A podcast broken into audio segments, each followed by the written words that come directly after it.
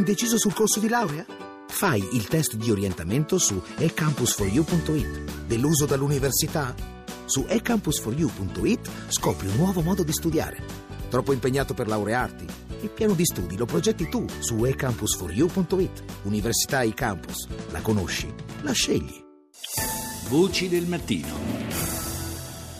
Nuovamente buongiorno da Paolo Salerno, seconda parte della prima puntata di questa seconda stagione di Voci del Mattino. Come avete sentito in chiusura della prima parte, l'argomento che tratteremo adesso è quello del caporalato, dello sfruttamento della manovalanza in agricoltura nel nostro paese, un tema del quale si è parlato molto quest'estate a causa di eventi tragici che si sono verificati, la morte di alcuni di questi lavoratori.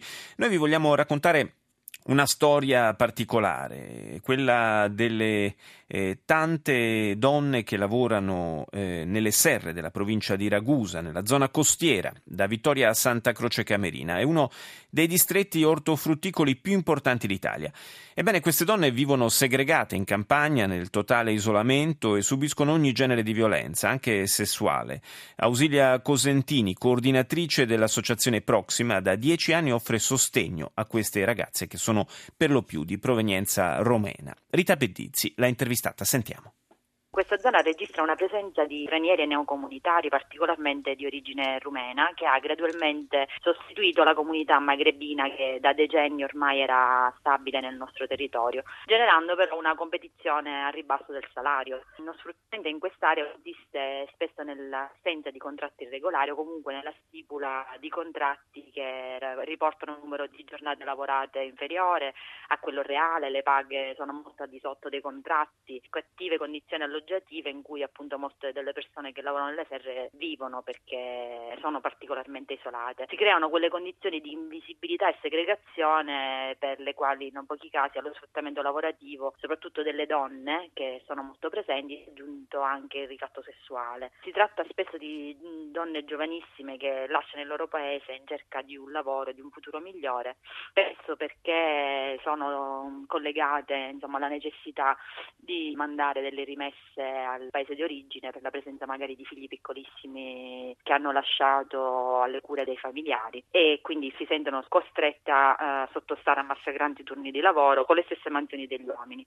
E in più subiscono questa violenza. Questo fenomeno è molto complesso e spesso da parte delle vittime esiste una sorta di consenso, tra virgolette, accettazione. Diciamo che siamo davanti a una strutturale condizione di vulnerabilità di queste donne legata appunto, come dicevo, alla necessità di guadagnare denaro sufficiente a mantenere la propria famiglia. Sopportano pur di non perdere il lavoro? Sì, come anche la stessa direttiva europea sulla tratta, la 36 del 2011, si parla appunto di rilevanza del consenso, perché anche se apparentemente si può registrare un consenso da parte loro, è più un'accettazione che un consenso, perché non si ha un'alternativa percorribile se non quella a cui sono sottoposte. Siamo consapevoli anche del fatto che sul territorio ci sono molti imprenditori che non sfruttano né lavorativamente né sessualmente i propri lavoratori e le proprie lavoratrici in particolare, però le peculiarità del fenomeno che noi registriamo sono parecchie. Innanzitutto, appunto, come dicevo, le condizioni abitative che sono degradate. Di solito si tratta appunto di ex depositi attrezzi, di baracche dove i muri sono senza intonaco, i pavimenti in terra battuta, a volte i servizi sono all'esterno. Questo tra l'altro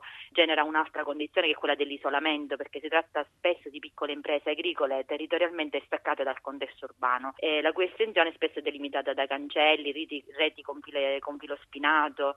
Sono zone non servite dal servizio di trasporto pubblico e quindi distante dai centri urbani anche diversi chilometri, difficile da raggiungere. All'interno della comunità c'è solidarietà verso queste donne? Allora, per quello che noi abbiamo registrato, la solidarietà è molto poca, tant'è vero che spesso per sopperire a questa mancanza di trasporti tra di loro si vengono in aiuto, ma dietro il pagamento di una somma, quindi comunque c'è uno sfruttamento anche sotto questo aspetto, no? Già la paga è molto bassa, in più per potersi spostare, per soddisfare le esigenze primarie come può essere anche solo fare la spesa, devono pagare anche per percorrere pochi chilometri, cifre anche che si aggirano alle 15-20 €20. Quindi insomma è anche un altro elemento che forma questa condizione di vulnerabilità. Qualcuna di queste donne ha avuto il coraggio di denunciare? Allora, che io sappia ci sono state un paio di denunce in passato e una abbastanza recente, però appunto è molto difficile che si arrivi alle denunce, perché quello che abbiamo riscontrato dalle lavoratrici e dei lavoratori è che vivono una condizione di sfiducia totale nei confronti delle istituzioni, o anche hanno paura delle ritorsioni, o comunque loro hanno un obiettivo che è quello di guadagnare per poter mandare soldi al paese di origine e quindi subiscono in silenzio.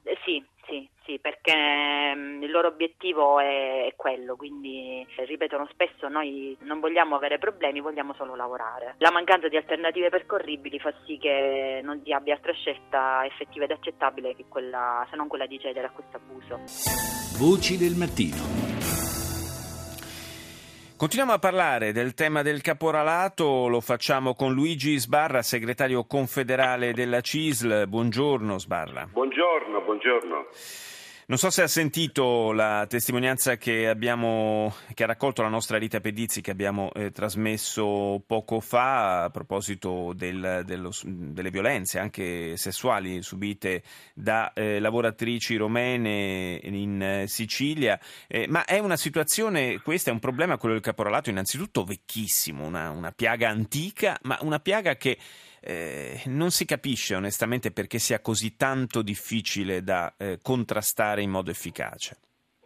Sì, è un fenomeno antico, molto complesso, sedimentato nel territorio, nel senso che ci sono aspetti di maggiore criticità nel Mezzogiorno e nelle regioni del Sud, ma anche altre regioni d'Italia sono interessati. È difficile da affrontare, da contrastare, da debellare, purtuttavia io penso che non è più consentito, lasciarsi andare in distrazioni, in sottovalutazioni o tolleranze. Questo odioso fenomeno del caporalato, del lavoro nero, in modo particolare va stroncato intanto con un'azione legislativa e normativa più efficace e più stringente. Noi stiamo chiedendo al governo di adottare misure e provvedimenti anche determinati con l'urgenza e la necessità, in modo tale da rafforzare quanto più possibile ulteriormente vigilanza, controllo, allargare le responsabilità penali verso i caporali, gli aguzzini, le aziende agricole, utilizzando, se serve, anche la confisca dei beni per annullare questa condizione. Ecco, lei cosa pensa dell'atteggiamento del governo, delle misure che sta pensando di varare? E soprattutto, basta varare, come tante volte è stato fatto per altri problemi, per altre questioni, delle nuove leggi anche più restrittive, o forse bisognerebbe aumentare prima di tutto i controlli e far applicare le leggi che ci sono? Serve in ogni caso una maggiore capacità di vigilanza e di controllo utilizzando le leggi esistenti.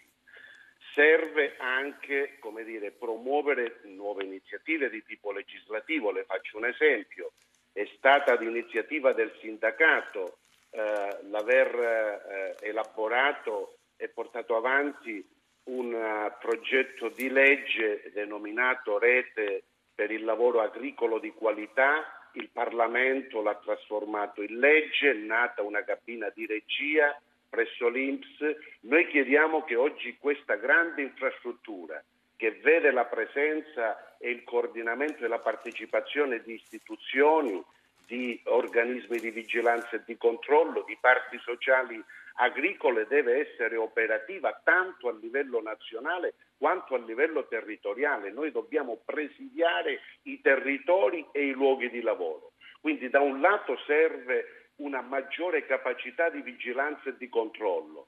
Certo, la repressione da sola non basta, serve un progetto più sistemico di riqualificazione del lavoro agricolo italiano e per esempio servirebbe un qualcosa di cui nessuno discute, cioè aprire un grande confronto con le grandi imprese multinazionali del settore agroalimentare, perché sono loro a decidere ormai tutto, sono le imprese a decidere il prezzo delle produzioni, la domanda, l'offerta, e come vediamo, se il prezzo pagato agli agricoltori, come avviene per il pomodoro, 8 centesimi al chilo, o per gli agrumi, 5 centesimi al chilo, noi difficilmente riusciremo a debellare e a cambiare questa condizione. Certo, lei dice in pratica se questi sono i margini di guadagno per chi coltiva la terra, poi è in qualche modo, se non costretto, comunque fortemente spinto a ricorrere a manovalanza sottopagata in nero.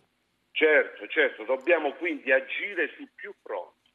Serve un'azione di responsabilità coraggiosa, ecco perché come ci stiamo chiedendo che va elaborata una strategia per una controffensiva nazionale al lavoro nero e al caporalato. Servono quindi maggiori norme più restrittive, ma serve per esempio dare possibilità alle imprese agricole sane di avere misure anche di decontribuzione, di agevolazioni nell'accesso al credito, di accesso ai finanziamenti, concentrando invece l'attività di controllo, di vigilanza, anche con misure revocatorie di agevolazioni fiscali e contributive per tutte quelle imprese che non sono in regola. Come dicevamo all'inizio, è un fenomeno che non riguarda soltanto le regioni del sud, che peraltro sono a forte vocazione agricola, per cui è anche abbastanza naturale che lì si concentri maggiormente questo fenomeno, ma è anche un fenomeno che non riguarda soltanto